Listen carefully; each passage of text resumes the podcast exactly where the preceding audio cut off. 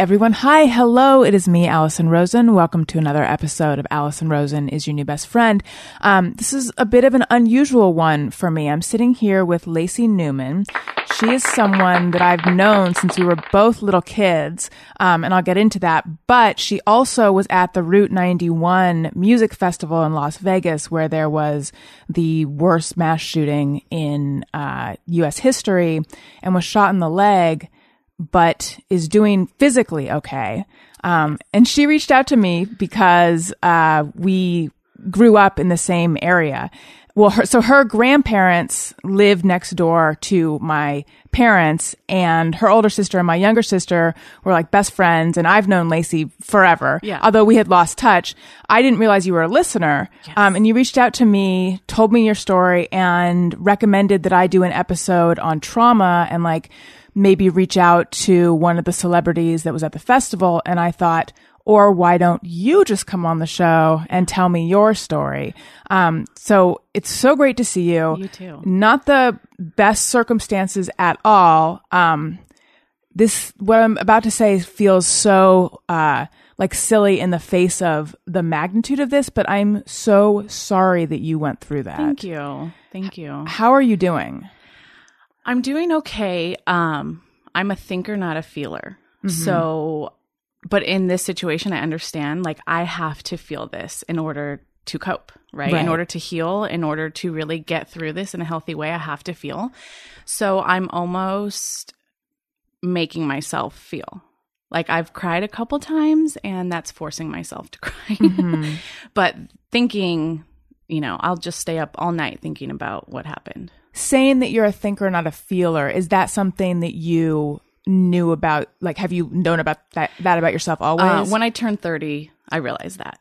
Yeah, turned How? 30, um, just life, you know, you kind of go through life in a certain manner. And, and then I think it was just weird. 30 was a turning point for me and like relationships I had at the time. And it was very apparent that, hey, you don't actually deal with things. You just push everything down inside and then not even, you know, soon after, but years later, you blow up and then you feel everything at once. And so that was a, a wake up call to me then. Um, and, you know, so as time has gone on, I've been trying to deal with that in a healthy way. Seeked out therapy when I felt I needed it. Um, I believe mental health is super important, so I'm always an advocate for that. Um, but had not seen a therapist for a while now. Um, but then obviously when this happened, right back in there. right. You mentioned that you had had one therapy, individual therapy session and two group therapy sessions. Yeah, so now I've done two individual and two group, actually three group therapies. Mm-hmm. So Who are are the other people? What have the other people in the group experienced that's similar? Um, so different from me. So different. Uh, well, they experienced very much the same. I haven't met anyone else that was injured, but um, But are these other people who were at? oh yes, they were I all see. there. Yes, Okay. sorry, yes, they were all there. Uh, we're just all coping so differently, which is fine. You know, everyone has their ways, and but again, because I'm not emotional about it, it's a little bit. I almost feel like people are like stunned when they meet me or talk to me because they're like, "Why are you so put together?" But it's like I'm not. Right. I'm not. Um, that's just how I deal though. So You know, I wasn't even sure whether to describe you as Las Vegas shooting victim or Las Vegas shooting survivor. Like, do you, what terminology do you use? I don't, to be honest. Um, it's so funny you mention that because a lot of people have said survivor, but to me that seems so wrong because I feel like I didn't do anything. It's not like, you know, I just got out is what I did. I got shot and I got out. And so for me, survivor doesn't feel right. But someone said to me, my sister said to me, look up the definition of survivor. That is you. Like whether you like it or not, you survived. And I did that. And, you know, yeah, that is the definition of what I went through. Um, but I don't think victim is the right word either. For me, victim is personal, and this was not personal. I don't know. I'm sure it's not like that for everyone, but that's how I feel about that word. Right. Um, so I just feel like I was there and I made it out. That's victim also, uh, I think, connotes the 58 people that Absolutely. died.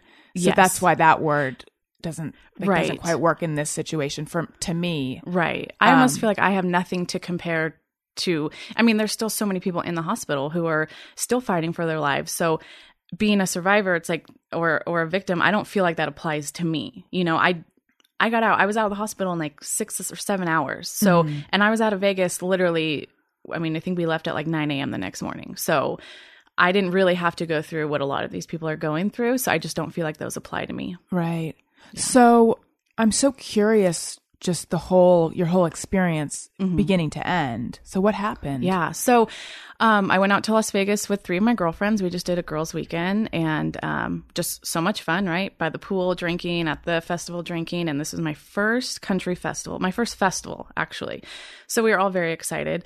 Um, the other two days, we kind of, we'd all get ready together in the room and we would, um, we spend like three hours getting ready, dancing, drinking, you know, just having a fun time. Head over to the carnival or to the festival in the evening, uh, watch whoever we wanted to watch, drink, eat, and um, just had a great time. Most of the time, we are kind of double fisting our drinks and just having so much fun. And come Sunday, um, we didn't drink all day, which was kind of weird, but whatever. We didn't drink. And come, you know, we get to the festival. There's uh, two of us went earlier because we were ready, and the other two came later. And uh, once we couldn't, we couldn't catch up with them. Like no matter how hard we tried, we didn't have any cell phone reception there because there's 22,000 people in one area. Mm-hmm. So you're texting, your texts are taking 30 minutes to get to each other. You can't place a phone call. Nothing would work. So we were separated from them. Um, but we watched a couple of the people every time uh, someone would perform on the main stage. You know, people would watch and then they'd go get snacks or drinks and they would move. So we would move up. And so both the other nights in the festival, we were in one spot. And this time we decided, you know what, we really want to see Jason Aldean. He's my favorite. We're gonna get we're gonna get closer to the front. So Jason Aldean starts. We're having a blast. We're dancing. We're singing, having so much fun. Just me and my one girlfriend. And um, I think like the fourth or fifth song starts, and uh, you know we we hear the the cracking or the or the gunshots and um, I've been around firearms quite a bit. I love to go shooting. And so for me, like the second I heard it, I just grabbed my friend and we dropped. So you knew what it was right I away. knew, I mean, you know, if it hadn't been that, it wouldn't have surprised me. But I just think for me, it was just, and, and I knew immediately, like, where it was coming from because I could hear the, you know, like the original shot and I could hear the echo. So I knew, like, I thought it was Mandalay Bay rooftop. So grab my friend, we get down and, um, you know, it stops and, and the music continues. So we kind of stand up and I'm, I'm looking around and I'm not seeing anything. And then it starts again. And I just grab it and I said, we have to run. We have to run. What, if you remember how much time in between that, the first shots and then that second? It could have been. Happening. I don't. You know, I can't place time limits really. Right. Um, in my head, it didn't seem like that long, but I've tried to go back and watch like a video or two, and it seemed like it was much longer than I remember it. Mm-hmm. Um, but I, yeah, again, the music kept playing, and then then you know the second round came, and to me, it was like this is happening. The, this is happening, and so I grabbed her and we start running, and there's a guy behind us, and he goes, he's laughing. He's like, those aren't gunshots. And, you know, he's like, calm down or something. And I'm like, no, no, those are gunshots. And we just run. We right. just start running.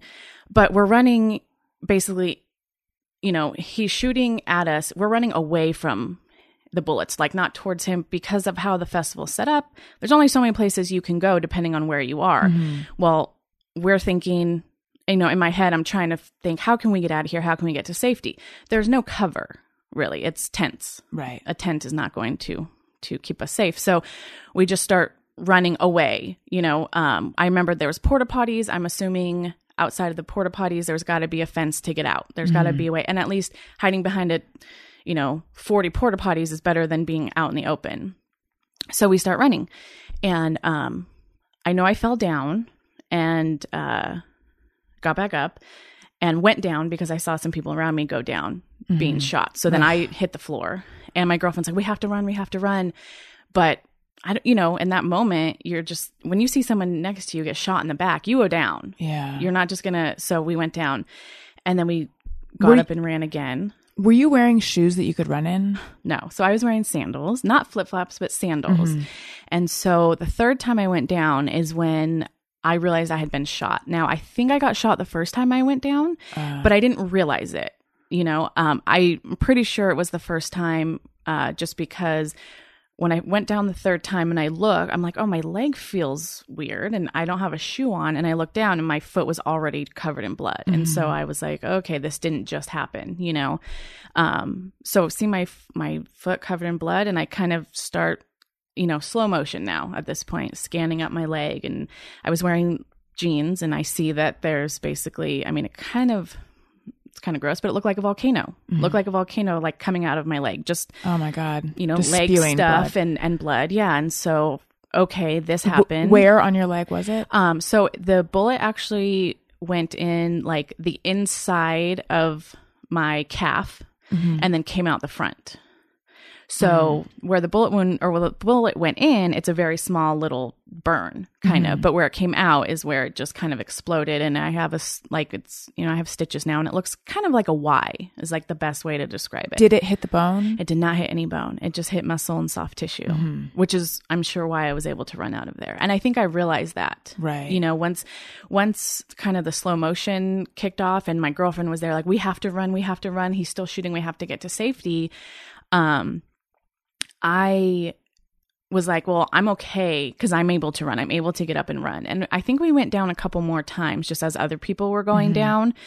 Um, and I, I got at some point got hit again, but it, I think it was probably just, um, like shrapnel or, you know, from another bullet that went by me, but it didn't actually penetrate anything. It just kind of nicked my leg. Do you have a wound from that one? Yeah, not, uh, now it's all it was like a scratch basically. Right. So now there's just like a mark, but mm-hmm. and a burn kind of, so you can see it. Um, but yeah, no, no blood or anything from that one. Um, so we got up and started running more, and uh, eventually we exited the venue. And I just remember this whole time, like, how is this person still shooting? Like, it's still going on. For me, I really felt like in the moment it was one shooter. Again i've been around firearms before so i'm like aware. I didn't i never got the feeling that it was more than one shooter. I know there's so many stories going around that there was multiple shooters mm-hmm. and that mm-hmm. people were shooting in the venue. I didn't experience any of that. Um, to be honest i feel like once i realized i was shot it was like very tunnel vision. It was like you have to get out and i saw exactly what was right in front of me and that was really it. Mm-hmm. um, and maybe that's just all i can remember. So we keep running we get to kind of an exit, but it's all chain link fences and we can't go anywhere. We're mm-hmm. stuck. But again, people are still going down and the shooting is still going on. So there's there's men and they are literally on the count of three body slamming these chain link fences to get us over. You know, so they will fall over because right. there's they're 10, 12 feet. You can't even climb them. Some people were trying to. Mm-hmm. Um, but even then there's nothing behind these fences. So you're just you're gonna crash these fences down, but there's nothing behind right, them. So my girlfriend's like, we can't go here. We have to keep running. So eventually, because you would still be you're vulnerable. still out in the open. Yeah, yeah it's just open fields. It's right. just open fields. Ugh. I think this area was like the backside of the airport. Mm-hmm. Um, we get onto a random street and there's like one cop car sitting there, a lone cop car, and there's like 30 people trying to hide behind the cop car. So there's no room for us to try to hide. Um, but you know, I'm looking down and there's so much blood and I'm like, if that hit an artery, I, you know, I don't want to bleed out. I need, mm-hmm. I need help. So I sit behind the cop car. Were you in pain? No, I don't recall any pain. Interesting. Yeah. I think in that the time, adrenaline. it's just the adrenaline just yeah. takes over. Yeah. Um, and, uh, so I just sit down on the cement and I tell my girlfriend, like, we need to do something. We need a tourniquet or, and she's like, you know, screaming at guys, come over, give me your belt. We have to do this. So a guy stops, he gets another guy's belt. They do a tourniquet and, um, we sit there for like a minute, but we can, I can clearly see Mandalay Bay. So I know that like we're not safe and the shots are still coming and these police officers are there. I think there was two of them. They are not even remotely concerned with any of us. They, they're not they're they're looking at the hotel. Mm-hmm. What they're mm-hmm. looking at, obviously, I'm sure is like the shooter, but they couldn't do anything, I guess, because they're there with their guns. But were people trying to get their attention?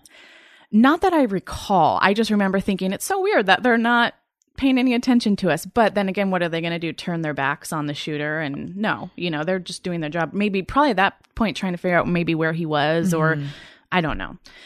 Um, but shots are still coming and we're still seeing people going down. We're still seeing injured people coming out. So okay we got to get up and run again. So we get up and run some more. Were you tired out? Um yeah i just i remember after i got shot like after i went down after realizing i had been shot i remember thinking like this seems like a really great place to just lay and like this is really comfortable like mm. on the asphalt right? Like but I just, it's like my body was like, wow, you know, Yeah. or maybe my brain, I don't know which one, but Mm-hmm. it was, it was very much like, you could just stay here and be comfortable. But it's like, no, you have to get up and run, you Mm-hmm. know? And again, there's nowhere to hide. There was nowhere to hide. And that, um, I think that was like the thing is like, we have to hide, but you're out in the open. Right. Um, so we get to, we leave the police car, keep running, and um, kind of make a right. And there's some tractor trailers or uh, semi trailers, empty ones, probably like set stuff. So, okay, we can hide behind these. Well, again, there's, you know, hundreds of people trying to hide behind these little things. There's no room because you're still being seen. I was like, we can climb under it. Like, what can we do? I'll climb on top of someone. I don't care. We need to, like, I don't want to see the hotel, you know? Um, so we but there's nowhere to hide so we she my friends like we have to keep going you have to run lacey you have to run we have to get we have to get you help we have to get you help run run run so we get to start getting to more of like a dirt parking lot and two cars like peel out so now people are finally getting to their cars and leaving of course they're also almost running us over in the process and uh, you know they just need to get out of there so uh, up ahead we see a guy get into his truck and she runs up and she's like, please help us. My friend's been shot. Can we please get in the back of your truck? So we climb in the bed of the truck. There's two other girls in there. And all I can think is, okay, I've been shot. I'm bleeding. I'm bleeding a lot. Um, but also I can see Mandalay Bay. And so if I can see him, he can see me. And again, I didn't, nothing about this was personal. So I never felt like he was shooting at me. It was just like, he has access to me. So I that was like a, the probably the reality kind of kicked in because I remember thinking, how can I lay so that if I get shot again, I won't die? Because right now I'm laying on my back. I'm like sitting up in the bed of the truck, and um, I realized I need to lay down because sitting up's not going to help the blood situation. So I lay down, and yeah, I'm I'm literally like, okay, I guess I need to lay on my side because to me that seemed the safest rather than stomach or back. I don't know. Right. Um, and I'm so I do that, and my friend, uh, there's there's two other girls there. My friend says we, you know, give me something to tie because the tourniquet fell off like almost as soon as we got up and started running. So one of them hands them her shirt, and they're trying to tie it on my leg, and she just sits on top of me and just puts her hands on my wound to Your stop friend? the bleeding. Yeah, yeah. Um, and I call him. And I just was, you know, frantic. You pointed to I'm your sure. husband. Yeah, sorry. Yes, my husband. He's here. He drove me here. Um, and uh, I, you know, just frantic at this point. I don't know. I'm not. I'm not gonna die. I don't know. But just, I love you. I've been shot. I told him I think there's a sniper on Mandalay Bay. Um, we have a son, a seven year old. I love him. Like, please take very good care of him.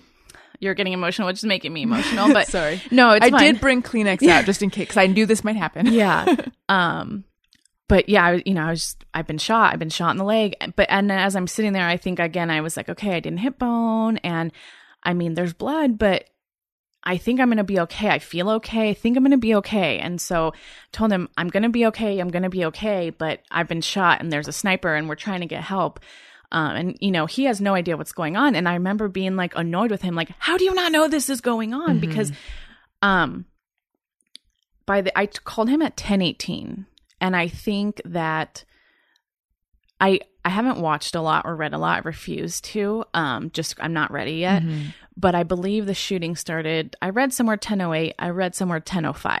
So, but you know, uh, in my mind the shooting had like just barely stopped or maybe was still going on. I- I don't think it was, but close I- to it. What I read was that it was 10:05 to 10:15. Okay. So I know I called him at 1018. Um and so for me that was like 10 minutes. That's in my head I have 10 minutes of just horror and terror, right? Um and so but that 10 minutes was a lifetime. You know, it felt like hours. Yeah. It felt like it was hours. No matter where we went, we just were getting shot at and people were injured and, and it took hours to get to that truck. And so when I called my husband and he had no idea what I was talking about, I just was like, How do you not know this is going on? People are dead. People I saw people die. I saw people get shot in the back. They're dead. And um I was so frustrated. Um and so you know, I think he just told me, you know, like what's going on. Okay, I'll be right there. I'll be there. And he's home. He's mm-hmm. here. He was in Orange County, and he, yeah, I got off the phone with him, and my girlfriend was still applying pressure. We came finally across a police officer, and the truck driver says, "Hey, I have a girl. She shot. What do I do?" And he said, just drive down the street and the ambulances are on their way and they're, this is where they're going to meet. So we did that. And I remember the ambulance, uh, the ambulance, the EMTs coming and, and getting me out of the back of the truck, but I was still, I told, I'm like, get me out of here, get me out of here. Cause I can see Mandalay Bay. So that's when I think I remember like feeling more clarity than ever before. I think the initial like shock and obviously I was felt safer because I was with them. But I'm like, I can see Mandalay Bay. He can see us. Get me on the stretcher. Get me out of here. I need to be. I need to be safe. Like, get me out of here. And I remember saying, like, I have a seven year old. I, ha- I, you cannot let me die. Please do not let me die. I have a seven year old. I have to. I'm a mom. I have to be a mom. Um, and you know the the EMTs, I'm I'm sure they're like laughing at me because they're like, "Lady, you got scratched," you know. But at the time, you don't know this. Um, and they were all very sweet. Um, so you know, get on the stretcher and they put me in the back of the ambulance. And all I can think is, if the shooting is still going on, we're so close to the hotel. Mm-hmm. I felt like mm-hmm. we were even closer than we were before. And I asked them, is this bulletproof? Is this bulletproof? And they're like, no, it's fiberglass or it's not bulletproof. I'm like, well, I, like, get out of here then. Drive. Let's go. Let's go. And, you know, could they couldn't leave yet. They're waiting for other ambulances to arrive and they're all in their gear, right? Like mm-hmm. they have bulletproof everything on and and they're asking me, "How old are you? How old are you?" And I'm like, "I don't know. I don't know how old I am. I don't why does it matter? why just get me out of here?" Uh and so yeah, we went through that process and Why did it matter? Um, they ask you, you know, your age, like, do you have any medical problems, mm-hmm. anything like that. So right, yeah, for taking your history. Exactly. Yeah, your history. But I also maybe checking how lucid you were do you think yeah and i think yeah. they asked me that first like when i was still in the bed of the truck when they got to me and literally i was like trying to think how mm-hmm. old i was and i'm i don't know i'm 30 something is really all i could come up with is i'm 30 something um, but once i got into the ambulance i felt like i kind of got back in my head and was mm-hmm. able to like talk you know normally and and have normal conversations um so get into the ambulance and you know they take my vitals and they're hooking me up to everything and and checking out the wound. And they cut my pants off and there's two of them and i was like this is not how i imagined this happening. Two men trying to frantically get in my pants. Didn't think it was going to look like this. Um but they everyone was so nice. Everyone was so so nice. And uh so we got out of there. We, another ambulance came got me and we got into the hospital. Question. Yes. Um did it seem like everyone around you understood that the shooting was coming from Mandalay Bay? I would say no. Cause yeah, that's what I'm getting from yeah. your stories. It sounds like you were like, "Hello, the danger's yeah. there," and other people weren't quite on the yeah. same level. Yeah, it did seem that way. And I don't, I'm not a know-it-all, but it just to me was so very apparent that that's where it was coming from. Mm-hmm. And you know, the EMTs arriving, they probably know nothing you know they just are told go go go. They have no information. So uh, but and i remember though they did because i was like he can see us he can see us. And so i remember they did turn off the lights. Mm. and because i think they were kind of like she's right. Like here we are drawing all this attention. So they're going to know. And right. and of course again no one knew at this point how many shooters there were. And so i remember they did turn the lights off. And i remember feeling a little bit calm after that. Mm-hmm. um yeah so we got in the i got in the ambulance. And my, and my one friend was still with me thank God she was there. I truly feel like she almost, in a way, saved my life because in those moments of like, holy shit, I got shot, I'm bleeding everywhere. Like, I can't go on. I don't want to keep running, you know? She was like, no, we have to run. We have to get you to help. Mm-hmm. And this poor girl, she's like 27. She's a little baby and she had to see so much, you know? Um, and so she was with me in the ambulance and we were able to kind of make contact with some people and I said, please make sure our other friends are okay, but do not tell them I've been shot. Like make sure they're safe. So Why was, did you not want them to know you've been shot? Um I don't know. I just felt like so my very best friend was one of the other girls mm-hmm. and so I it's like that was something where it's like I don't want her to know from somebody else. Like mm-hmm. I want her to hear me say it so she knows I'm okay. Right. You know, uh and I wanted to talk to her. Like I just wanted to hear her voice and make sure she was fine too. So I said, don't just tell them that we're fine because I knew I you know at that point I'm like I'm fine. I'm in an ambulance. I'm fine. And just tell them we're fine. And so she said they're fine and I think at some point on the way to the hospital, I think I, I called him again. He's like I'm on my way, you know, and I think I called my sister and cuz she watched our son so mm-hmm. he could leave and um I, I did eventually call my mom I don't know if I was still in the ambulance at that point, but just to, because I was so worried. You know, everyone knew we were going there. Everyone who knows me knows Jason Aldean is like my favorite. I was mm-hmm. so excited for him. So I knew that, you know, waking up in the morning, if that's the first thing you're seeing on the news, like you're gonna worry. Freak and out, yeah. and because I didn't know what was going on with me, I'm like, what if I have to go into surgery? I don't know. I don't want my mom to be trying to get a hold of me and she can't. And then at the, again, at that point, it's not like, oh, but she'll call Corey and make sure I'm fine. I didn't have that sense. I had Mm-hmm. the sense of like, I need to tell her. But also, again, like, I need her to hear my voice so she really knows that I'm okay. Right. Um, It's interesting that even in the midst of all this, you are taking care of other people. Yeah. Yeah. I even texted my boss. it was like 1045. I'm in the ambulance. I'm like, so I'm not going to be at work tomorrow. I got shot. I don't know what's going on, but I'll let you know. Like that was my te- I don't remember sending that text to her, you know, but she's like dying t- every time I see her. She's like, seriously, like really?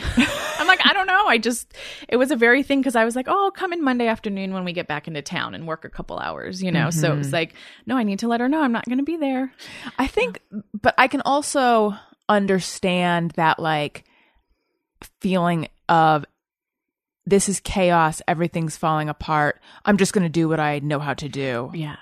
Yeah. I'm just going to check in, you know? And again, I just felt like I didn't, my mom doesn't really even watch the news that much, but I felt like in the morning, if my dad turned on the news and she happened to see it, and my dad probably didn't know I was even in Vegas, you know? Dads, they don't really, whatever. so I'm like, he probably wouldn't make the connection, but my mom would. Right. And uh, yeah, so got to let her know. And uh, I, think I reached out to a couple other people, and you know, it's really funny because um, I'm sitting in the ambulance. All I have is my phone at this point. Either before we left or on the way to, it's just me. There's no real, since I was fine, there was no one back there with me. It was just me. So I'm kind of looking at my phone and I'm getting text messages from people, and people are, you know, I had posted some stories of the concert. And so people are replying to those stories like, I just heard what happened. Are you okay? And a couple people, I don't remember doing it, but I like, I'm okay. But yeah, I got shot in the leg. Like, it's just, yeah. And so quite a few people actually I responded to, like two or three people, and, and was like, oh, and one girlfriend, she was maybe going to come, and I had invited her, and, and she didn't come. And I just was like, I'm so glad you're not here because I got shot. Like, Jeez. yeah. yeah. Um, yeah, it was, it's still just astounding to me that all of that happened in such a short period of time because it did seem like it was days almost. Right. So you got to the hospital. Then what happened? Got to the hospital. They would not let my friend come with me. So just I was- because there were so many people. I think so. And they weren't really sure yet, like what was going on. Mm-hmm. Even at that point, they're talking about more active shooters. And so they just really weren't sure what was going on. So they didn't let her come with me. I'm in a room, like, you know, a curtained off room alone.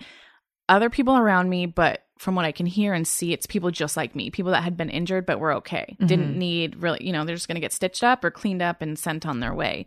She was in the waiting room where she has seen people coming in with, I mean, their faces blown off. Mm. She's there was a woman there who, you know, found out her husband had passed and she's like pregnant. And so she had to see all of that. She had to experience all of that. I feel like, yes, I took a bullet, but at the end of the day, I got away the easiest. You know, I'm like the least traumatized out of everyone because my other friends ran. They ran to the Tropicana. They were in lockdown there till my husband went and picked them up. I think at like five in the morning, they mm-hmm. finally released them and they're hiding out in ki- the kitchen. And every time someone would open the door to see if it was safe to go out, people were running saying there was a shooter. So they're still thinking there's active shooters. Everyone's frantic, everyone's crying for hours. Yeah. And eventually they did move them into a large conference room. And I think they gave them water and like blankets and but they wouldn't let him out yet because no mm-hmm. one really knew what was going on. And again, they're having people there who there's people there that were injured, and then also people there who are finding out that their loved ones have been injured or are not with us anymore. And so they had to experience all that. And then they sat for like five hours in fear. I sat for five hours like alone but safe. Mm-hmm. And I was able to call my husband and just kind of chat with him and and update him on you know what they were telling me about my leg and stuff so i kind of just was secluded and didn't have to deal with any of the aftermath where they had to deal with all of the aftermath How are they doing now? everyone is coping differently um, two of my friends have been active seeking therapy and have gone a couple times. And so I feel like they're doing really well. One friend, I think she has therapy like today or tomorrow. And I don't feel like she's as far along in the process, but she also has two little ones at home. And so I feel like that takes a whole new meaning. She has like a two year old. Mm-hmm. And so that to me, that's a whole new meaning. Um, and, you know, she lost her phone in the event and she got it back, but there's just a lot. It's a lot to handle. And, um, you know, someone said something to me about you have like your life, but then you have your trauma life. And if your life has been very easy, when any sort of trauma happens, it's like you know blows up and it's this huge thing but if you had small traumas your whole life then when huge traumas happen it's much easier for you to deal with mm. and so i'm not saying that you know she hasn't had any trauma in her life but just from what i know it seems like you know she's had a pretty great healthy life and which is fabulous and so i think something like this when this happens you just you don't know how to function. Mm-hmm. So we did a group therapy, the four of us on Saturday, and that I feel was very helpful. And it was so good to see them all and and get back together. And um, I know that in time we will all be okay. Just it's going to take time, and we're all going to be, you know, on our own kind of road to recovery. Right. So you're in the hospital. You're alone um, in a room. Mm-hmm. In you're in your own bed, curtained off, yes. but in a room with other yes other people who had been Mhm. injured. Mhm. Um, and then what? What did? Like, how long until they got to you? You know what? They were coming and going. Um, so pretty immediately. Like, they did you and- feel like there were people, uh, you know, yeah there to help you if you needed it? Yeah, yeah. Um, at one point, I was like, I really have to pee, and so they're the you know the I, hey hey I have to pee, waving at you know whoever happens to look in the curtain, and and so she's like, okay, well it's right over there. I'm like. I don't think I, I'm like hooked up to all these things. Yeah. I can't just get out of bed and, and and I don't know if I'm supposed to be walking on this thing. I don't really know yet. Mm-hmm. So someone comes and you know brings a bedpan, and so I got to experience that for the first time. That was lovely. um, and but yeah they would you know either it was a nurse um or the doctor. She came in several times but obviously there was you know and that's when i realized like i'm going to be fine. If they're not paying a lot of attention to me i'm okay. It was weird. I developed a weird like cough and i lost my voice almost as soon as i got in there. Mm-hmm. And so, you know, were you sick before? I'm like, no, I don't know what this cough is. It's literally out of the blue. So they did chest x rays, they did an EKG. Obviously, they did an x ray on my leg and they just brought that all to me. I didn't even have to go anywhere. So that was really nice. Mm-hmm. Um, but yeah, really soon, I think I realized like I'm totally fine. And, and yeah, they came, cleaned it all up. The nurses did. Did you lose a lot of blood? I did lose a lot of blood. She had the doctor had come in and said, "Okay, we want to do a transfusion. You have to sign these papers." And and I I mean, of course, I'm what am I going to say? No, you know. so I signed the paper and and then they ran some more tests. She came back. She's like, "I don't you're we don't need to do one. You're you're actually doing really well." And she asked me, she's like, "Did you drink today?" And I was like, "I didn't drink today." She's like, "Do you drink?" And I was like, "Yes, I do." And so that was really interesting to me and I think that was the moment that I realized like why didn't I drink all day today? I went to the fridge multiple times. We had a suite, right? So we had a Mhm. big fridge and we had Were you guys plenty- staying at the Mandalay Bay? We were not. No, we were staying off the strip at like a like a timeshare resort. So Oh, we nice. had like an actual kind of little apartment with a full kitchen and two bedrooms and two bathrooms and so I remember going to the fridge multiple times to get a drink and I just was like, I don't know, it just didn't drink and I got in the line for the bar twice at the concert and didn't get a drink. I wanted to drink. I was like so excited. That's, you know, what you do when you go to those things. You drink and you have fun, you let loose. And just for whatever reason, I I didn't drink. And so looking back now, I'm like, well, obviously there was a reason for that. And you know, when you drink, your blood thins and then it could have been so much worse. So I guess that's my saving grace of everything is I didn't I didn't drink because maybe this was going to happen. And do, why do you think you didn't? I really don't know. It was never like I said, I was in line, got up to the front of the line twice, and did not. And you know, it's Sunday night. Usually, you go to Vegas, especially like for a Sunday night. Usually, you leave Sunday, but you're there Sunday night. You maybe aren't going to go big, right? Because you got to drive home the next day, and that's always a bummer. But we had said Jason Aldean's our favorite. Like, we're just going to do it. Who cares? It's four hours. We're going to be fine. Like, as long, even if we're throwing up, we'll bring bags with us. We will be fine. We're going to do it. And I really can't tell you why I didn't drink. I didn't have like a reason. It Mhm. just But I guess what I'm wondering is do you feel like on some level like some part of you sensed there was just some a sensed you know something in the air or do you feel like it was like someone out there was protecting you? Yeah, both. Both. Yeah, I definitely I mean there was definitely a reason why I didn't drink. What that reason is, I don't know. But is it a bigger thing than me? Yes, a hundred percent. A hundred percent. Because I'm telling you, like Friday night, we were like drinking doubles and double fisting doubles, you mm-hmm. know, just because you don't want to have to go to the bar 20 times. You go twice and you, you know, you get four drinks and, and that way you're not missing the concert. So Oh, that led that kind of thinking led to so much vomit on my part when I was younger. that like I'm having the best time. I don't want this to wear off. I better get two more drinks into me right now. Yeah. Uh, yeah, you know what? And th- we went out Thursday night. When we got there Thursday, we went out Thursday night. We were still ordering drinks at 5 a.m. on Friday morning, but we were not hungover. Like, as you know, we've done this enough to know, like, you have to stay hydrated. You can't just go big all day, every day. During the day, we would like day drink, but we'd be drinking like spritzers, not, you know, hardcore. Like, we're not. And and when we were getting ready, we'd always have drinks. But again, we you know instead of doing like a full shot of vodka in your drink, you just do a half because you're just trying to enjoy the time. So, but I definitely think uh, something was watching out for me because I feel like even my ins, you know, my to get up and run. It's like if I had been, Right. I mean, I'm not a little girl, so running alone in sandals was not an easy feat. But then if I had been drunk on top of that, I mean, I would hope, and I'm sure some people will tell you that in moments like this, maybe you kind of snap out of it. hmm But your body is still drunk. Your mind Right. might be a little bit clearer, but your body is not really functioning at 100%. So I truly feel like there was absolutely something that was in the air for me that was just like, you're not going to do that tonight. And I mean, I don't know if that saved my life or, but yeah, I mean, didn't hurt. So Right. So they tell you you don't need a blood transfusion. Yeah. And that, had they already stitched you up? no, mm-mm. they didn't stitch me up till like almost I left. Was the had the bleeding stopped though? Yeah, the bleeding had stopped. They had, um, like applied a kind of a tourniquet there, um, cleaned it all up. Were you in pain at this point?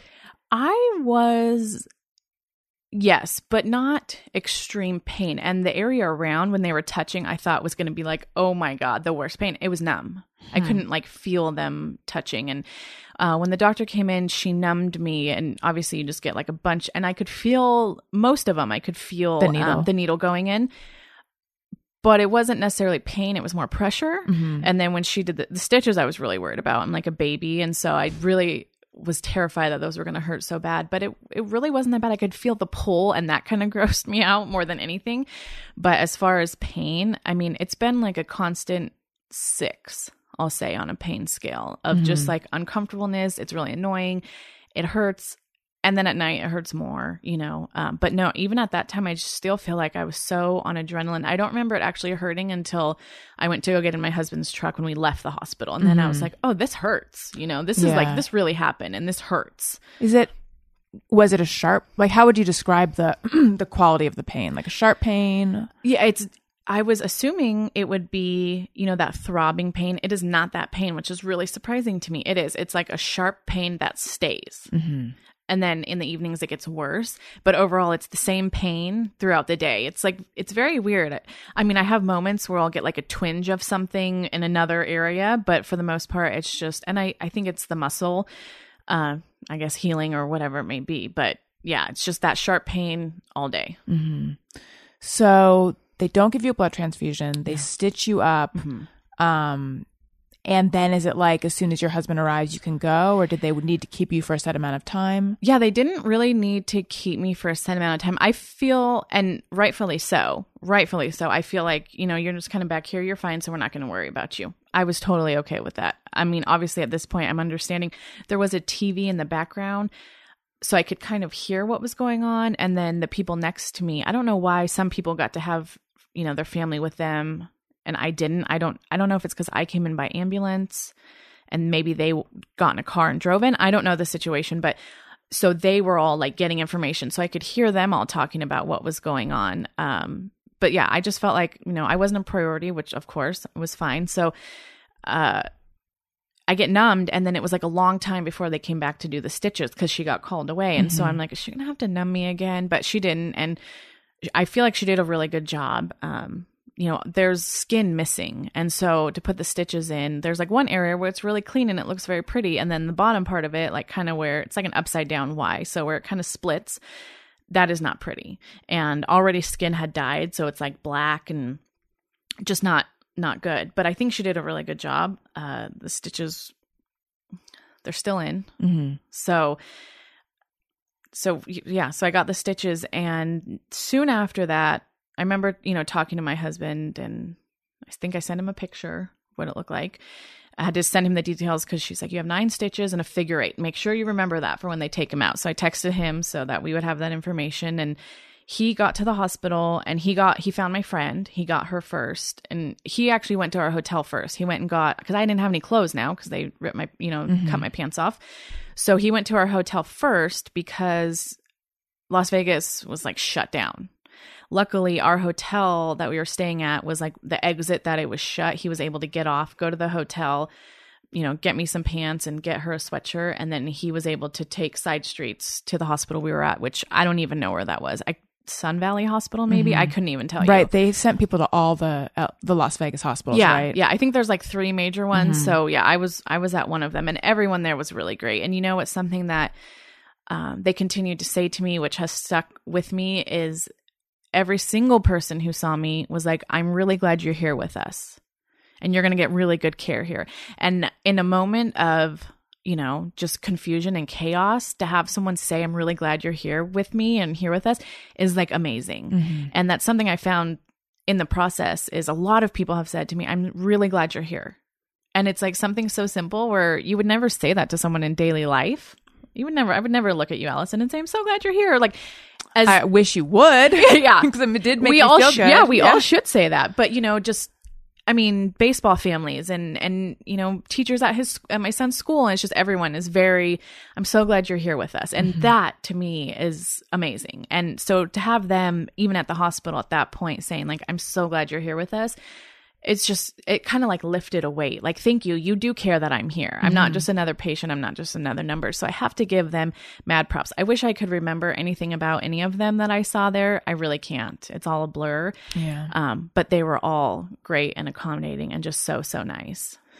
So you get in your husband's truck. yeah. So they hadn't discharged me yet and our friends called and said hey they're going to let us go so he went and picked them up and my one girlfriend stayed From the with me. Tropicana. from the tropicana he went and picked them up from the tropicana and then um I don't know. In my mind, I thought he was going to drop them off. But so they discharged me and my girlfriend. We walked out. We were in the waiting room for a little bit. And that's when I kind of saw the first, uh, it was on the news. And then there's families there. And I saw, you know, husbands and children, and I'm assuming mothers of people that were in the hospital. And I mean, these people were, I've never seen anything like that Mhm. before in my life. Um, other than maybe what I've experienced, but I haven't seen it when it's not really related to me. I mean, they're sobbing and and they're crying and they're like praying because they don't know. And I'm assuming at that point it's like five, six in the morning. Their people are probably in surgery right now and it's mm-hmm. not looking good. And so that's when like really the reality of the situation hit me that I was so secluded in my own little world and all this is going on out here and all these people are dealing with either like about to lose loved ones or some of them I think had and they just hadn't left yet because they didn't want to leave, you know. And that to me was like seeing the husband with his kids and and the wife is I'm assuming in surgery that to me w- was the worst. That's when it was real. And and again like going back to a survivor like that's why I don't feel like I'm a survivor because I didn't have to go through that. I didn't it was never like an is she going to make it? I was fine the whole time, but seeing that was that was so hard for me. I'm not like an emotional person, but I have empathy and I can feel so much for other people. And so that's been, you know, when I do get emotional, it's when I'm feeling for other people. Um, some of the people in the group meetings, there's it's still so raw for them, and maybe they saw so much and they're still very emotional. And that's when I can get emotional about the situation is like for other people, just not for myself right now. Not yet. Do you think maybe? Hi, I'm going to be an armchair uh, psychologist. Do it. I need all the help I can get. uh, no degrees, but I'm well intentioned.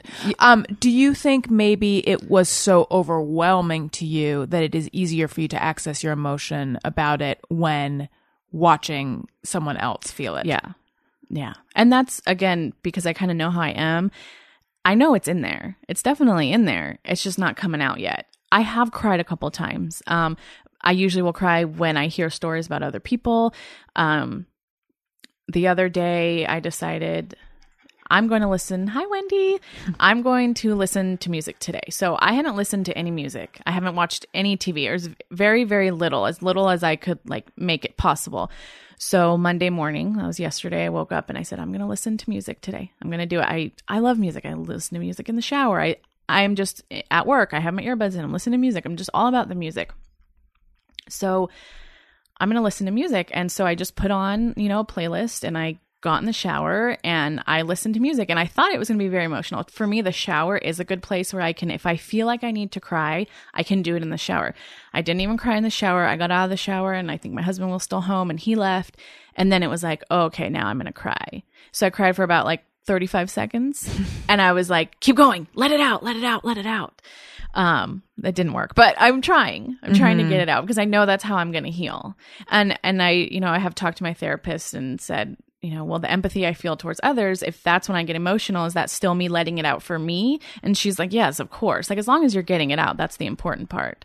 So, So you get home, just drove straight from Vegas. well, home? so what we did is, um, let's see, he picked me up. We went back to our hotel because, of course, we had all of our, you know, four girls. Oh, right. We had like, I mean, basically, we went for to Europe for 20 days by the suitcases we had. It was insane.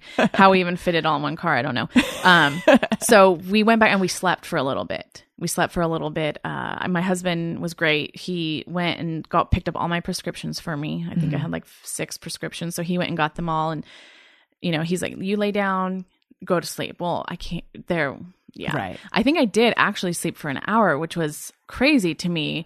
And I could hear my one girlfriend. She took the couch since my husband was here. She gave us the bed, and and she, I could just hear her crying. Like, I mean, for like the three hours we were there, she was just crying the whole time because again, she had to see so much. She had to see all of it. I didn't have to see any of that. did you know that the shooter was dead already? I that's I don't think I did. That's a very good question. But you didn't feel in danger still. I did not feel in danger. No, I think especially once I got into the hospital, I didn't feel danger, but I was texting, you know, with my girlfriend and they had been in the waiting room and then she's like, they're moving us into the cafeteria. We're on lockdown. And so for a minute there, I was kind of like, wait, so is there more going on? And again, people are talking around me like, oh, there's active shooters here and there. And, but I just felt like if I'm here, I'm okay. Mm-hmm. Something happens to me here, I'm in trouble. But they also had said they weren't letting anyone into the hospital. And so I wasn't even sure if my husband was going to be able to come. So then when I was hearing that information, I know I got a little uneasy. But, um, I literally in my head was like, if I just made it through that, like, what are the odds that now I, you know, like, if I made it through that, it wasn't my time then, unless this is like final destination, like, I think I'm okay here. So you get you sleep for a few hours. Yeah, I slept for a fl- few hours, packed up, and just drove home. My girlfriends left a couple minutes before we did just because I was being so slow and they just wanted to get out of town. And I didn't, you know, um, three of us have kids. So, of course, you want to get home to your kids and your loved ones. Um, so yeah, they got on the road, and then uh, I think we went and just kind of checked out of the hotel. It's our timeshare, and they were great. They were so nice. Uh, they called the next morning to make sure that we were okay because I my husband wasn't on the room because he wasn't coming, and so you know he went and explained the situation. So they let him into our room, which was so nice. Of course, I normally don't do that. Uh, so they were just great, and uh, we went and said thank you, and we kind of left a lot of stuff there just because we wanted to get out of town. Our fridge was full of food. We had, you know, there was just tons of food, and my husband's like, we don't really want it to go bad, but we're not taking it. Like, I don't know if you know what your rules are, but please send someone up there and have them take the food. And I don't care if you give it to our neighbors, just do something with it. Don't just throw it all away. It's good food. So, and yeah, then we got on the road, and once we got on the road, it's like the reality started hitting that like wow this this really happened so we had four hours to kind of talk about it and um process and what are we going to tell our son now What did he um what what had he been told when Corey left to go get you? He was he was asleep because it was like 10 something. And so my he my husband went upstairs and he said, "I have to go to work." Um his business is 24/7. So there's a lot of nights he goes to work. So I have to go to work. If I'm not here in the morning, my sister uh auntie will be here and she'll she'll get you to school so you know and and mommy will be home me and mommy will be home tomorrow so that's kind of just where he left it and my son was fine with it he's we're lucky. We have a huge village. And so there's times where yeah my sister does take him to school or you know whatever it may be. So it wasn't too out of the ordinary for him i think. So it didn't really cause any red flags. We decided that the best route to go would be to tell my son the truth. Um, I don't want him to be aware of all the evils of the world. I really don't, and I'm sure you understand as a parent. You you want to protect your children from everything evil and everything bad, but unfortunately, that is not the reality of the world that we live in.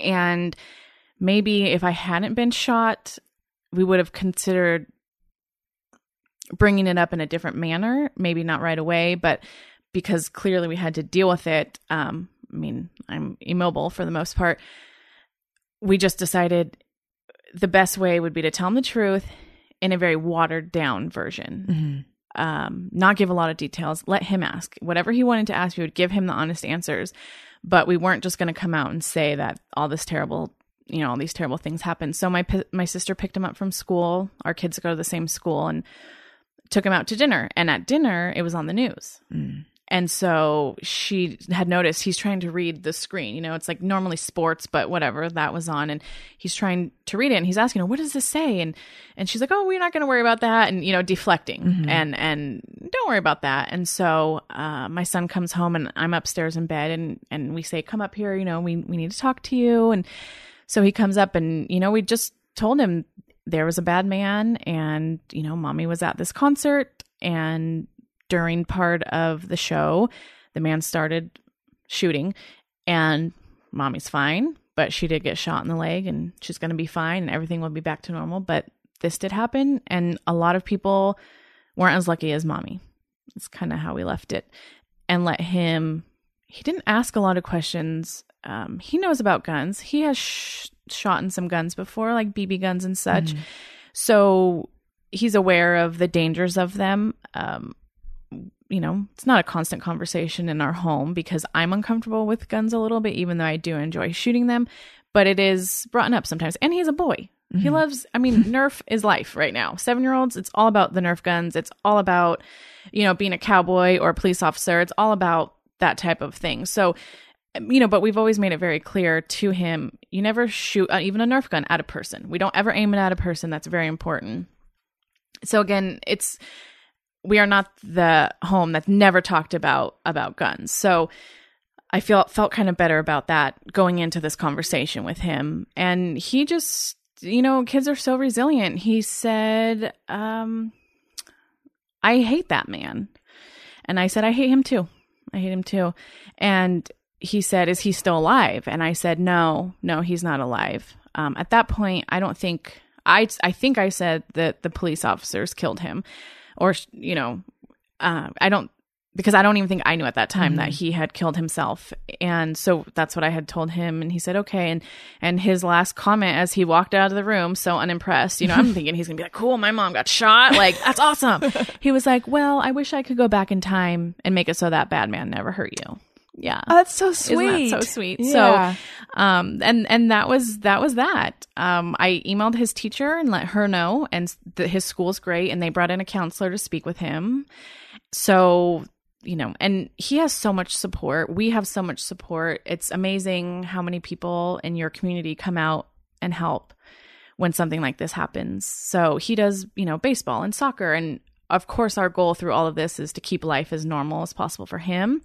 And I also knew it was very important for me to get back to a routine as not quickly, but as much as I could. Um, I know for people who go through trauma, and that's, you know, everything in therapy says get back to your normal routine when you can. I would have gone to work on Monday had I been able to. That's What- how I am. What do you do? I work for a large corporation, a construction company. I work in supplier diversity. So we work with the minority owned businesses to make sure that, you know, we kind of mentor them into being successful businesses that can work with us as subcontractors. Mm-hmm. Love what I do. My boss is amazing. Through all this process, she has been honestly one of the people that I felt like I could turn to the most and have a conversation with about it because I just felt she's so wise and she always knew exactly what I needed to hear. Um, you know, for a while there, I felt like, well, my leg has to heal, and then I can heal everything else. And and she kind of put it into perspective for me of maybe you need to heal as one. Like, Right. Like Yeah. integrated. yeah, you can't just because this is isn't healing as quickly as we all thought it was going to be. It- you know, there's I'm still having a little bit of complications with it. Had to go see a surgeon. Might need surgery. Not really sure right now. What what's going on? Uh, the shrapnel inside, there's like 10 to 12 small pieces in there, and I have um, a metal sensitivity. And so the issue is it's infected on the inside of the leg. The outside's fine, the wounds are fine, but the inside is infected. Um, it's doing much better now. Are you on like tons Oh, of yeah. anti- yeah. Yeah, like all, cocktails. all the antibiotics. All the- yeah, I had to go. They like gave me shots in my hips. I we had to do it all, um, and it's doing much better. But there's still like if my body's going to continue to try to reject it and create these infections, then yeah, they might have to go in and take all the little pieces out, which feels like that's probably my worst nightmare at this point. Because again, I want it to heal and I want to move on with my life. right. Um, if that's what has to happen because that's the best thing for my body, then that's what we have to do. But I really don't want to do that. Yeah. Yeah. You know, it's interesting you say healing as one. Um, I was I'm about to tell a story about a news article I read involving this. Is that okay? Absolutely. Okay. No, yes, yes, Um, yes. So one of the women who was shot Mm-hmm. was in a coma and like just came out of the coma. And that is a different story than the one I'm about to talk about. I read- I read a few different ones. Yes, I know. There, I know. Yeah, that happened. No, there was a uh, yes, a speech pathologist who was shot in the leg. Okay. she lives in. She's from New Jersey originally. Shot in the leg, um, and she is it like her, it sounds like her injury was quite a bit worse Mm-hmm. than yours. Um, and she like has to basically has to learn to walk again. Oh, I gosh, think. yeah. And she was talking about feeling like other people who were there are so much further along in terms of coping with it because they can deal with their emotions. Like, are they, you know, are they angry? Are they sad? Are they scared? Mm-hmm. Are they this? Whereas she's so oriented towards just dealing with the physical pain mm-hmm. and dealing with the physical limit. Cause I guess she used to be super active and mm-hmm. I don't, I forget if it was specifically yoga, but like she was that Right. kind of super active person. And so now she's so limited now. And so her whole thing is just dealing with the physical impact of mm-hmm. it, mm-hmm. not the emotions. So it's sort of similar to what you're saying. Right. She needs your boss to come in and tell her She what's does. up. I know. My, you know what? My boss should like tell everyone how to deal because she's literally been so amazing, so supportive, and whatever you need, whatever you need. Don't worry about us. Don't worry about work. But um, it's true, you know, and it, it's hard to do that when you have something physically wrong with you. That is obvious. It's in your face. You're looking at it. It's causing you pain. I mean, I I literally go to the doctor every single day. I've been to the doctor Wow. because they do a wound check. They see are the stitches ready to come out. Let's clean it. Let's do this. So Figure eight. Right, exactly. So there, I'm there. It's there. I'm dealing with that every single day, and it hurts. And it's you know, I I can't, I'm not as active as I was. Of course, I you know, I'm. They're like, you need to elevate. I said, how many hours a day? They said all the hours of the day. Oh, wow. You should be elevating at all times.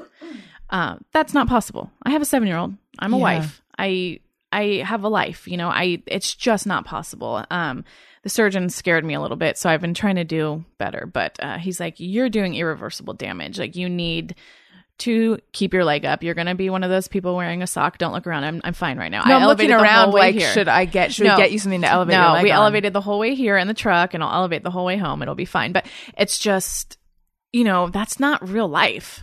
You can't just stop living life because this happened. And and that's the thing too. It's like it's frustrating for me.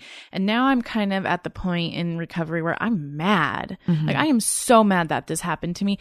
I realize I am so lucky. I'm so mad that this happened to everyone.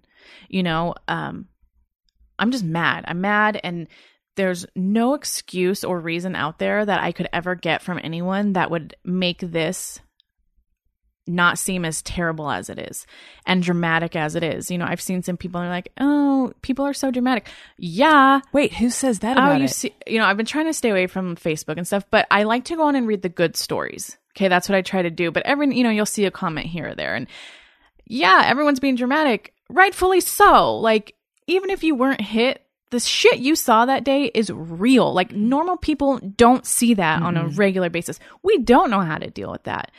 Um, I've, you know, a couple people have reached out and some people that I used to work with and, and they're ex-military and they're like, you know, we were trained to know what to do in these situations. Um, one guy had been shot, I think, three times, and he's just like, "You're a hero." I'm like, "Oh, I'm not a hero because I didn't do anything. I got shot and I ran. I didn't, you know. I mean, along the way, of course, you're trying to encourage people to keep running and to get up and run, but at that point, it's fight or flight. And for me, it was both. It's like I'm fighting to run, and I'm like, that's the reality of that mm-hmm. situation. But we aren't trained to be able to handle these things when they're going on, much less after they happen. So, yes, people are dramatic about it, as they should be. Have you seen someone get shot in the head standing next to you? No, then shut your mouth. Let people deal the way that they're going to deal. And if that's them, you know, making social media posts about what they're going through and what they went through, let them do it. If you don't like it, don't read it. That's such an important part of recovering too, is telling your story. Yeah. um, this may feel out, feel disjointed or uh, out of place here. However, there's something that I would like to tell those people who have anything, Oh, yes. anything at all Yes. to Yes. say about someone being quote unquote dramatic.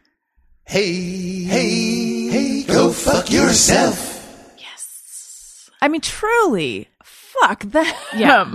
Yeah. Oh, that's so irritating. Thank you. Hey, go fuck yourself. I love that. That that irritates me, and also the guy who was like, "Calm down, calm down, ladies." Oh yeah, like yeah, Fuck that You're, guy. Yeah, those are not gunshots. Like you know what? I wish I could see you now so I could give you these two fingers, asshole. Because fuck you. You know. Hey, There you go. hey, go fuck yourself. Seriously. So, have you? um Do you feel like you have PTSD?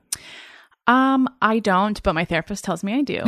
yes. So we're working. Um, they have a type of ther- therapy called EMDR, and um, basically it's like has to do with eye movement, and um, we're kind of going down that path. And we just found out about an. I just found out about an app called like Anxiety Relief with EMDR, and you know the way I look at all of these things, and I think everyone that was there and is affected by this in any way should get therapy, should get help. There's nothing bad that's going to come of it. That's truly the way I believe. Um, I don't think I always felt that way. Um, you know, if you would have talked to me in my 20s, I would have been like, therapy, huh? That's for the weak, or, you know, but clearly you mature and you realize, like, hey, if you're going through things, like, you should talk to people, you should get help. Therapists aren't, you know, they're not telling you what to do. Like nothing bad is going to come from it. They ask you questions. It helps you understand yourself better. My husband has gone to therapy since this happened. Um, rightfully so, because if he ever called me and said I've been shot in the leg and I'm in the back of some dude's truck trying to find help, like you better believe that I'm sure he drove out to me and he got there in like three hours and 20 minutes. He got in a caravan of cars and they're all driving a hundred and whatever miles an hour Right. to get out to Vegas he's affected by this. You know, my friend whose husband was at home with the kids and couldn't come out to Vegas, he's affected by this. And it is not a small thing. This is a huge thing. We aren't, our brains are not made to function like this, to understand, to process, to heal. We cannot, you know, every, all of our things get put in drawers, right? You put them in compartments. Trauma is not like that. Trauma doesn't work that way. And, um, I mean, I think that's something we all kind of know, but then when it happens, you feel like, well, I think I'm okay. So no, no, please get help. Talk about it. Tell your story. I on social media, uh, I'm not a very. I mean, I post a couple times a week, but it's you know pictures of my kid playing baseball with a one or two liner, and I have found so much therapy in just letting it go and like telling people. I haven't put my story out there, but I have just said thank you to everyone. I mean, you should have seen my house; it looked like a florist. Like I had so I saw many, a picture. Yeah. yeah it was crazy and and so just being able to thank everyone for that in in you know words and and the picture it was so amazing to me and it felt so good you know? Uh sometimes putting things in words makes it real. And so that's what i found like for me someone who doesn't like to normally do that. It's been really helpful. And i cannot stress enough that anyone that was there please get help. Please look into emdr i think it's a great thing. Um, there's uh, you know other kinds of therapy and with the same type of kind of it just slows your brain activity a little bit lets you remember. Do it. Whatever the resources are right now, use them. Everyone's willing to help right now. And um, I know there's a California victims thing going on where basically, if you were there, you can sign up. And so, from what I understand, I could be wrong. My husband did it for me, but we won't be billed for anything from the hospital. We won't receive a bill.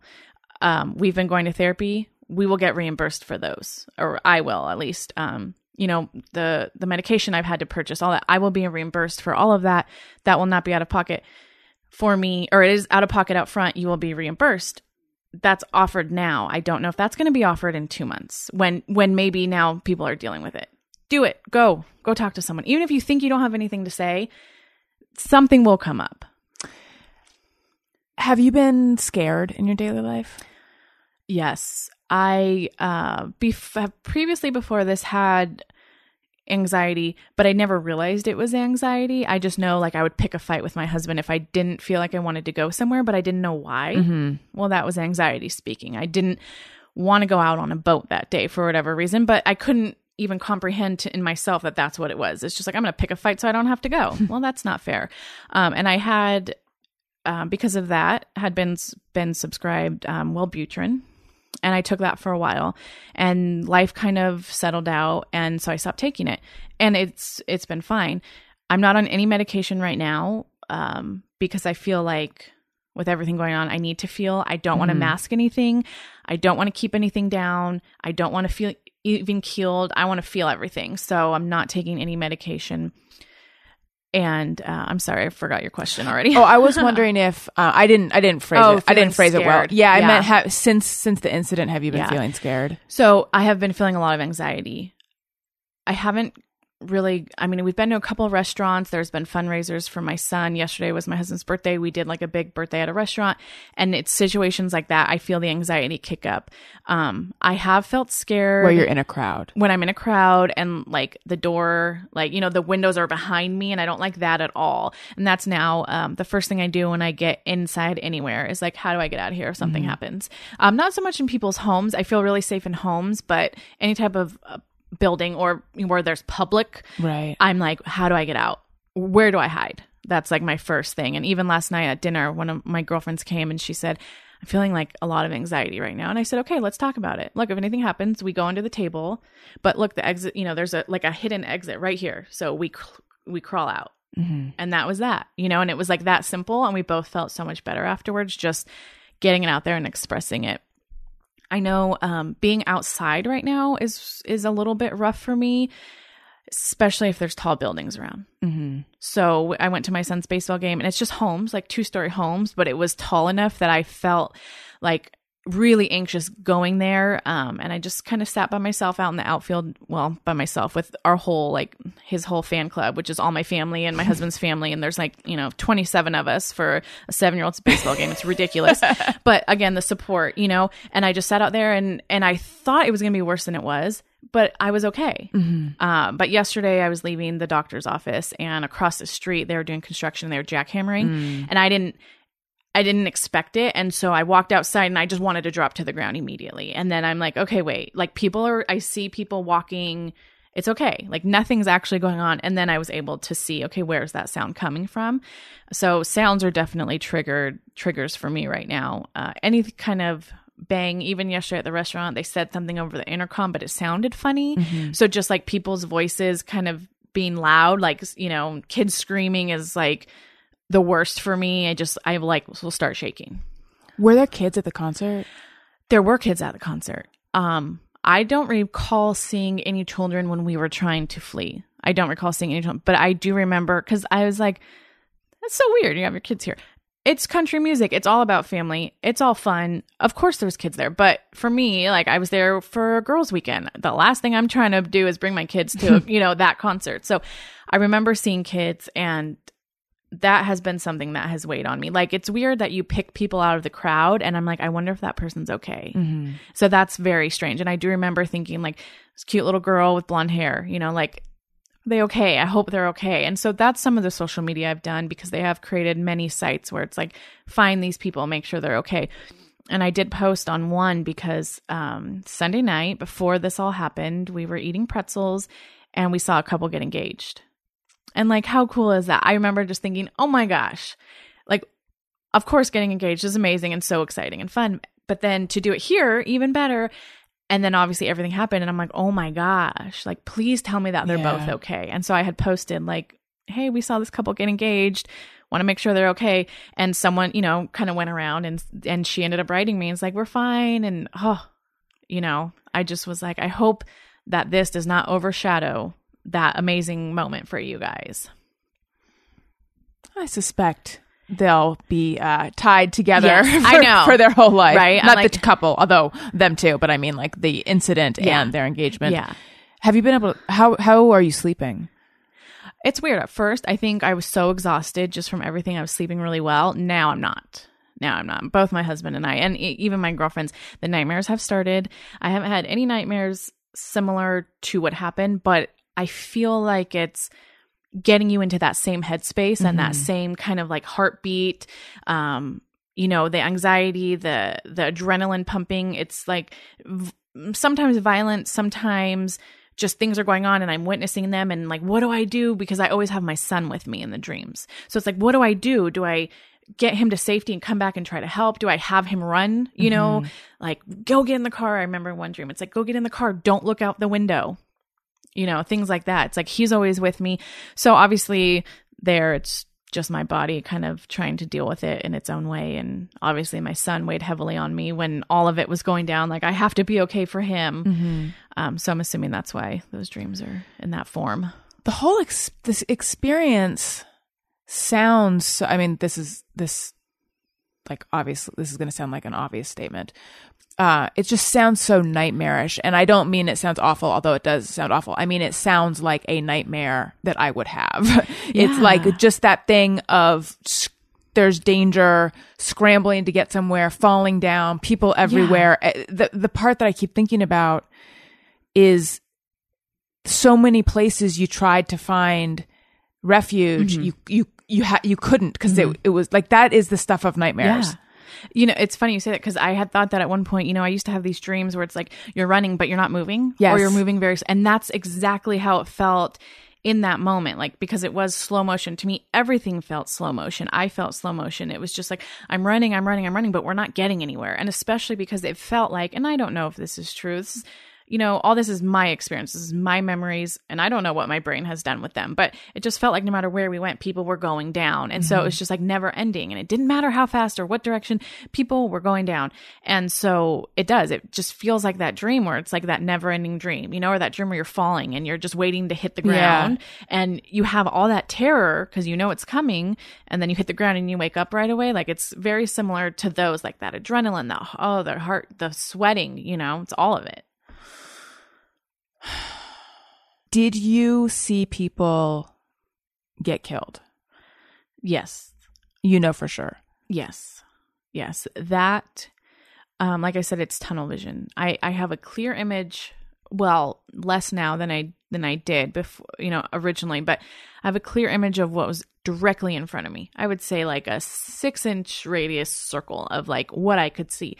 Um I yes, I know at one point one of the times when I hit the floor, I believe I I believe they it was a man and I I think the shot was like to his head or neck or upper back. You know, that's my memory of it. Um but I do recall not like telling myself do not look down. And I know I'm sure that's why I went down a couple times. Like do not look down. Do just run. Do not look. Um obviously avoid trying to fall over people, but do not look down and and see it because I think probably if I had I probably would have I mean, I don't know. I do recall seeing people being carried, and it was very obvious to me that they were not alive anymore. And at the time, again, it's just run for your life so you're not them. But now, you know, there's a part of me that's like, I want to know if that person's okay, but it's like, I know they weren't okay. Mm-hmm. I know that they weren't okay. Um, I saw this one gentleman being carried by two others, and to me, it looked like he just had been shot everywhere. I mean, I want to say like three times maybe in his back, and it was just blood everywhere. And and I mean, maybe he survived, but in my head, I just feel like there's no possible way. You know, I mean, there's only so many places you can get shot where it's not going to do a lot of damage and i feel like anywhere in your you know torso upper body area n- that's not the places you're going to survive if you Right. get shot most of the time. So yeah i i have those. Um i really have blocked a lot of it out and that's where like the EMDR therapy is helpful. I believe like what it does is it kind of opens your senses and it helps you remember exactly what you saw. Um and then supposedly that's supposed to help you heal faster uh there's a part of me that really wants to do that because my memories are fading and because I'm type A and I want control and I want to I want to know everything. I don't want to those those memories to leave me. I want to know everything. I want to remember every small detail. Then there's also maybe I don't want to know all those details cuz maybe that would break me Mhm. knowing and seeing all that I really saw, but just kind of choose not to. I mean, I even look back and I I've looked at a couple pictures online, and well, that's exactly where we were. And I remember seeing that person there, and the cop car. I saw a picture of the cop car. You could see my shoe, my other shoe. You could see the belt that the guy put on me as a tourniquet.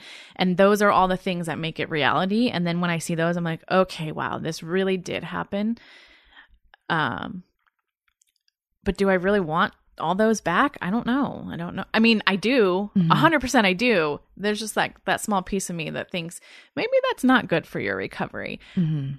But overall, I do think that I want all those memories, at least just to get them out because that's what's been so helpful is just talking to people. And, you know, a lot of people of course want to know what happened. Everyone's been very respectful. It's there's not really been one person who's been super pushy like tell me your story tell me. No one has been like that. And i don't offer it to a lot of people. Um, i went to work and kind of told my little trailer i work in like a back trailer because our office is completely overgrown now and kind of told everyone i work with in that building and um, you know friends. But other than that it's it's uh kind of my story and and it's not a good one. So i don't want to share it with people because it's it, and again, it's mine. It's my story. It's what I recall. I'm not saying everything I said here. Someone could pick it apart and say that is not what happened. But in my mind, that's what happened. That's what I recall. Um, but you know, it's not a good thing. It's it's it's scary, and and sharing that with people is terrifying a little bit. But overall, I know you know you're like you're here on a podcast. um, but I hope that if anyone can get anything out of this, it's that any type of trauma, you have to get help for. You have to. We are not made to do this. As as a mother, I have to be healthy for my son. I have to be healthy for my husband. You know, I have to be healthy for my siblings and my parents and my coworkers and my friends, you know, and for my community, I have to be a good person. And clearly, if other people had mental help, maybe this wouldn't have happened. Yeah. Because I'm sorry, no one does this if they're completely sane. It doesn't happen. Does it frustrate you how many question how many questions there are surrounding this whole story and surrounding the guy's motives or have you um kept yourself away from the story enough that you don't even know what I'm talking about? No, I do. Um, I know I've kind of at first read a lot, or you know, fa- again Facebook because that seemed the safest to me. Um, I didn't want to go on like CNN because it just seemed like that was the truth. That's where I'm going to find the truth. But you know, you run across things on on social media, and I I feel like yes, absolutely, it's so frustrating. Just let it go. Just stop trying to find all of the answers. There's not there's no answers. No there's no reason why this should have happened that's going to give anyone any peace, especially for the families of the 58 people who are no longer with us. There is absolutely nothing anyone can say that's going to make them feel better about this. Right. It's not going to happen. Um, and you know all the conspiracy theorists and and everyone you know you know accusing the police officers or you know they're not getting information out. You know what? It is what it is. And for me, like it, it just you know creating all this drama around it that's unnecessary and and coming up with all these other things. Eventually, hopefully, the truth will come out. But again, even if it doesn't, it doesn't matter. It happened. It's over with we got to work on trying to figure out how we can prevent things like this in the future. I don't know what that is, but really you know this happened and and trying to pick apart what everyone says when the when the sheriff or whatever whoever was saying a you know gets up there and, and says his his press release or whatever. You know what? The guy's been up for like 48 hours and he's dealing with this just like the rest of us are. So maybe he misspoke or maybe this. I don't know you know? And i just saw something the other day where someone asked a question and they heard a whisper in the background of don't go there. Well yeah maybe what you're asking is really inappropriate. And and maybe during you know the press conferences not the time to be asking questions like that. But a lot of times right now people want to know all the answers and now it's just not that time yet. Not that time. And i don't think anyone you know, I know a lot of people that were there. I work with a gentleman who was there, and I feel like he really wants to know what happened. He really wants the truth, and I don't blame him. Mm-hmm. We all want the truth. We all want to find out why, again, so we can prevent it. But I'm just not at the point of driving myself crazy about it. In the groups, a couple of people were like, "I can't stop watching. I've watched all day long. I, when I go to work, I record it, and I come home and I watch more." Mm. And I'm just like, "You're letting it rule your life, and it's done." And in all reality, there's nothing you can do about it now. There's nothing any of us can do about it now yeah, I, there's a point, a part of me that's like, just stop, just everyone stop. Just they're you know getting in fights over it. It's just stop. It happened. Like look at the big picture here, which is 58 people lost their lives. Look at that. Like put your attention and your efforts towards something that matters to helping however you can, not making it worse for everyone. There's a lot of um well, after any shooting, there's always a lot of talk of guns mm-hmm. and mental health and gun control and all of that. What is, and then there's people who say this is not the time, and there's people who say if this is not the time, then mm-hmm. when is the time? Mm-hmm. Um, what's your feeling about all of that? You know, I think for me, I have like a unique. Well, I feel like it's unique for me because I didn't grow up with guns. Guns were never spoke about, never seen, nothing. Um, when I got together with my husband. They grew up shooting guns, you know, going camping, shooting guns. The boys, that's what they did. Where is he from? Club. He's from Orange County as well. Um, but you know, they go out camping in the desert and they shoot guns, and he's very into guns, and he owns quite a few guns. We have a huge gun safe in our garage, and I'm just being very candid here. That is the truth.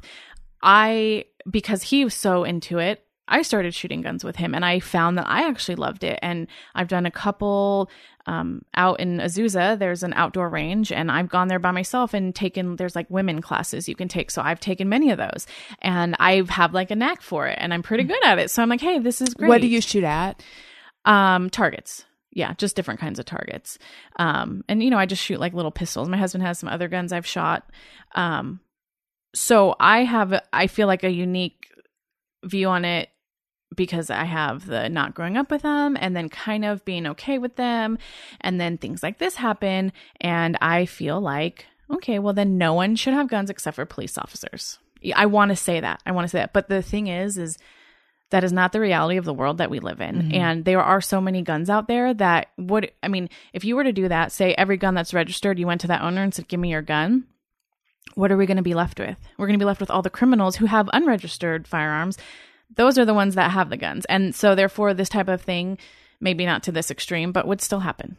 You know, and and I know gun control is you know, and I haven't even talked to my husband about it just because I don't feel like it's a conversation I want to have, but you don't I, have to have it right now if you don't. No, it's just I I'm torn on how I feel about it because I know that's the reality of the situation. Is what do you do? Is you say, okay, no one's going to have guns anymore, but unfortunately, we are beyond that.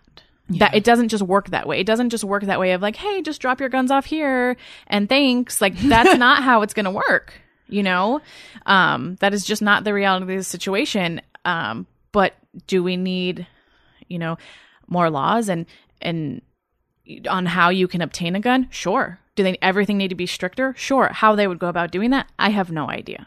Yeah. You know, anyone can get a gun. That's just the way that it is. That's the world that we live in.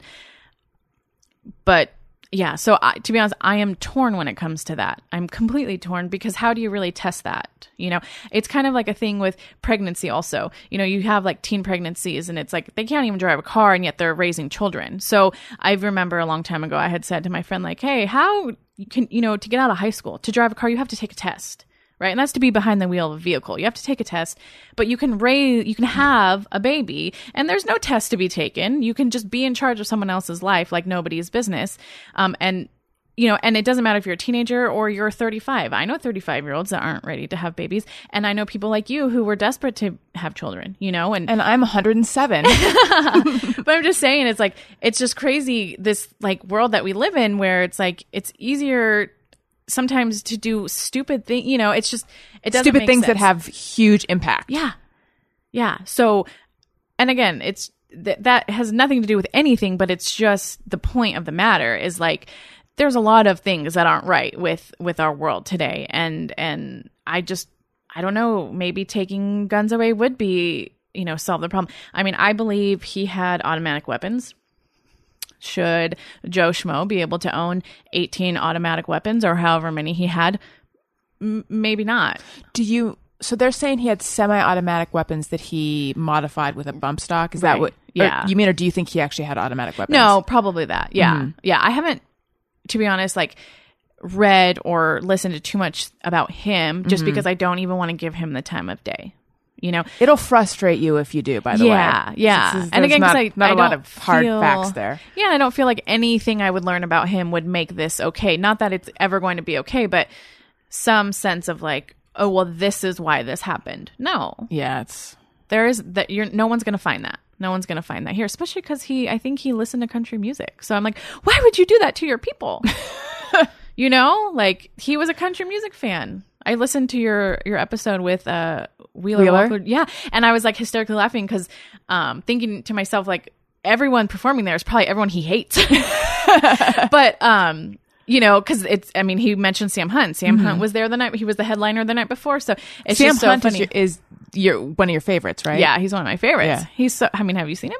I haven't. Yeah, I mean, maybe I'll check him out Just now. want to like have all of his babies. He's so attractive. I mean, you know, there's something to be said. I think about us kind of city girls, city, but uh, and then the country boys. You know, they just talk about.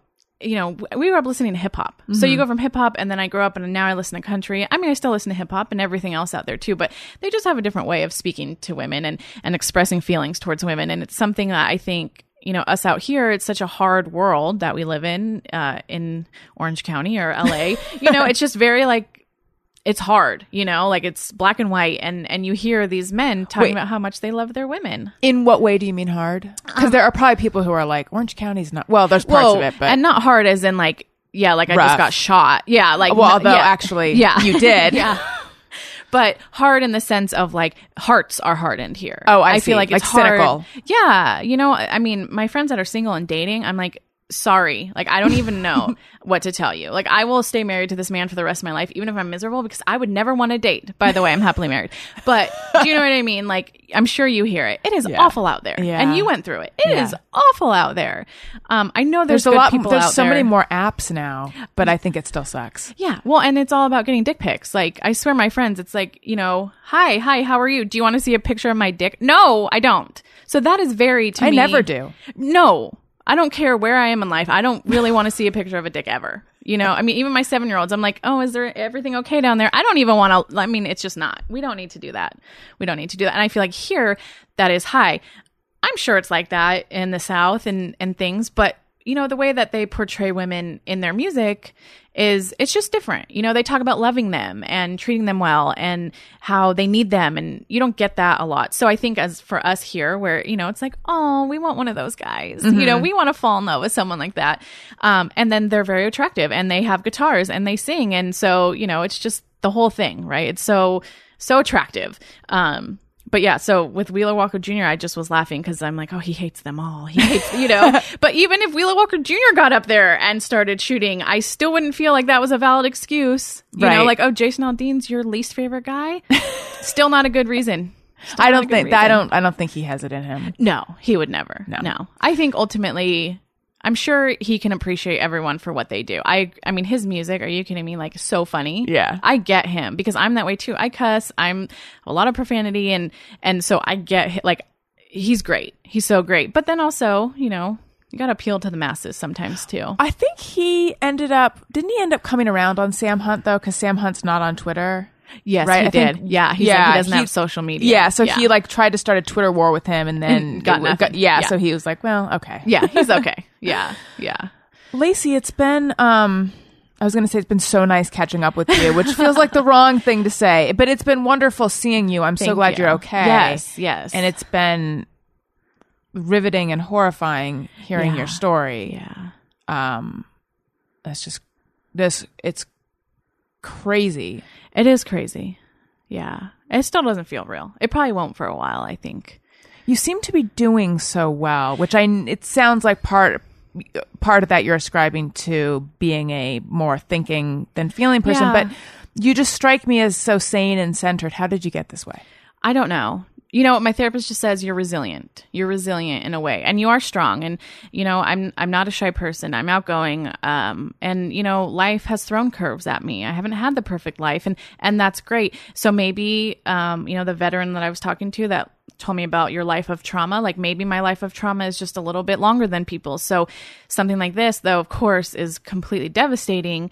Um, isn't so unusual in what I've gone through, you know? So I, I that's really all I can contribute it to. And then also I have to I have to go on.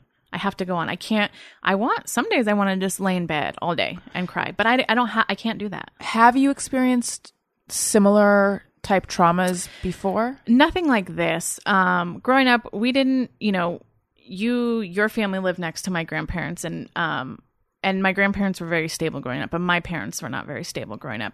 So we experienced just a lot of moving around, a lot of things. There's a lot that I know that went on that I can't even remember because I was very young. And so I think also I block a lot of it out.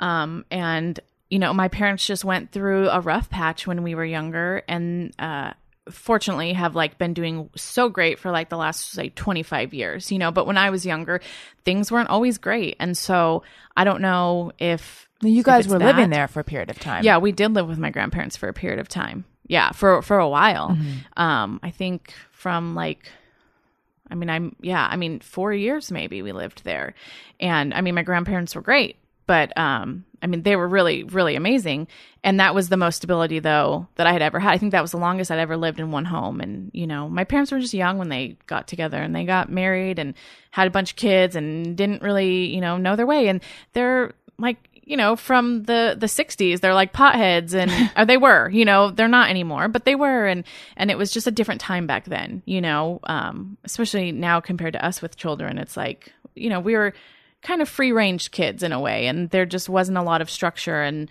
and uh, I live my life so differently now, so it's it's crazy. But yeah, so I I mean I can contribute some of that to that maybe, um, but then also knowing that it's in there and it will come out eventually. I just have to to get to that point of healing where that's going to happen. Yeah. Well, thank you so much. Thank you for having For me. coming I have to say, I'm a huge fan, and this is so weird. I'm so creepy because I know everything. I'm like, where's Elliot? Where's Wendy? so, uh, thank you so much for having me again. It's been amazing to share the story, but more importantly, just please, everyone get help if you feel like you need it. Even if you don't, and you've been through any trauma, get help. It's so important. It's so important. You guys, if you like what you're hearing, itunes.com slash Alison Rosen is where you go to subscribe. Please click rate review. I feel like that's, again, there's three words people say when they tell people to subscribe. No, it's rate, review, subscribe. I don't know where that click came from, although it couldn't hurt. Doesn't Just hurt. extra. It doesn't hurt. Patreon.com slash Alison Rosen is where you go for all sorts of rewards, fun stuff like that, bonus episodes, etc. Um, Jeff, where do we find you? You can find me on Facebook and Twitter at Colonel Jeff Fox. And Lacey, I'm so glad you're here with us. Thank you. Thank you. That was good. How long have you been holding that one in? Lacey, is there you you you said that everyone should go get mental Yes. help if they need it. Yes. Which I agree with um Yeah. wholeheartedly. Is there anything you want to mention or plug or I mean Um, you know what? I have to say we have Kaiser Permanente insurance, which I know a lot of people hate, but they have been absolutely wonderful and so accommodating to myself who is a member, but also my friends who are not. So thank you, Kaiser, because that speaks volumes when things like this happen. Um, other than that, just, you know, yeah, get help wherever you can. Get help. Follow me on Twitter at Alison Rosen. Thank you so much for being on the show. Thank you, Thank you guys for listening. I love you. Goodbye. Hey, do you know about the Alison Rosen show?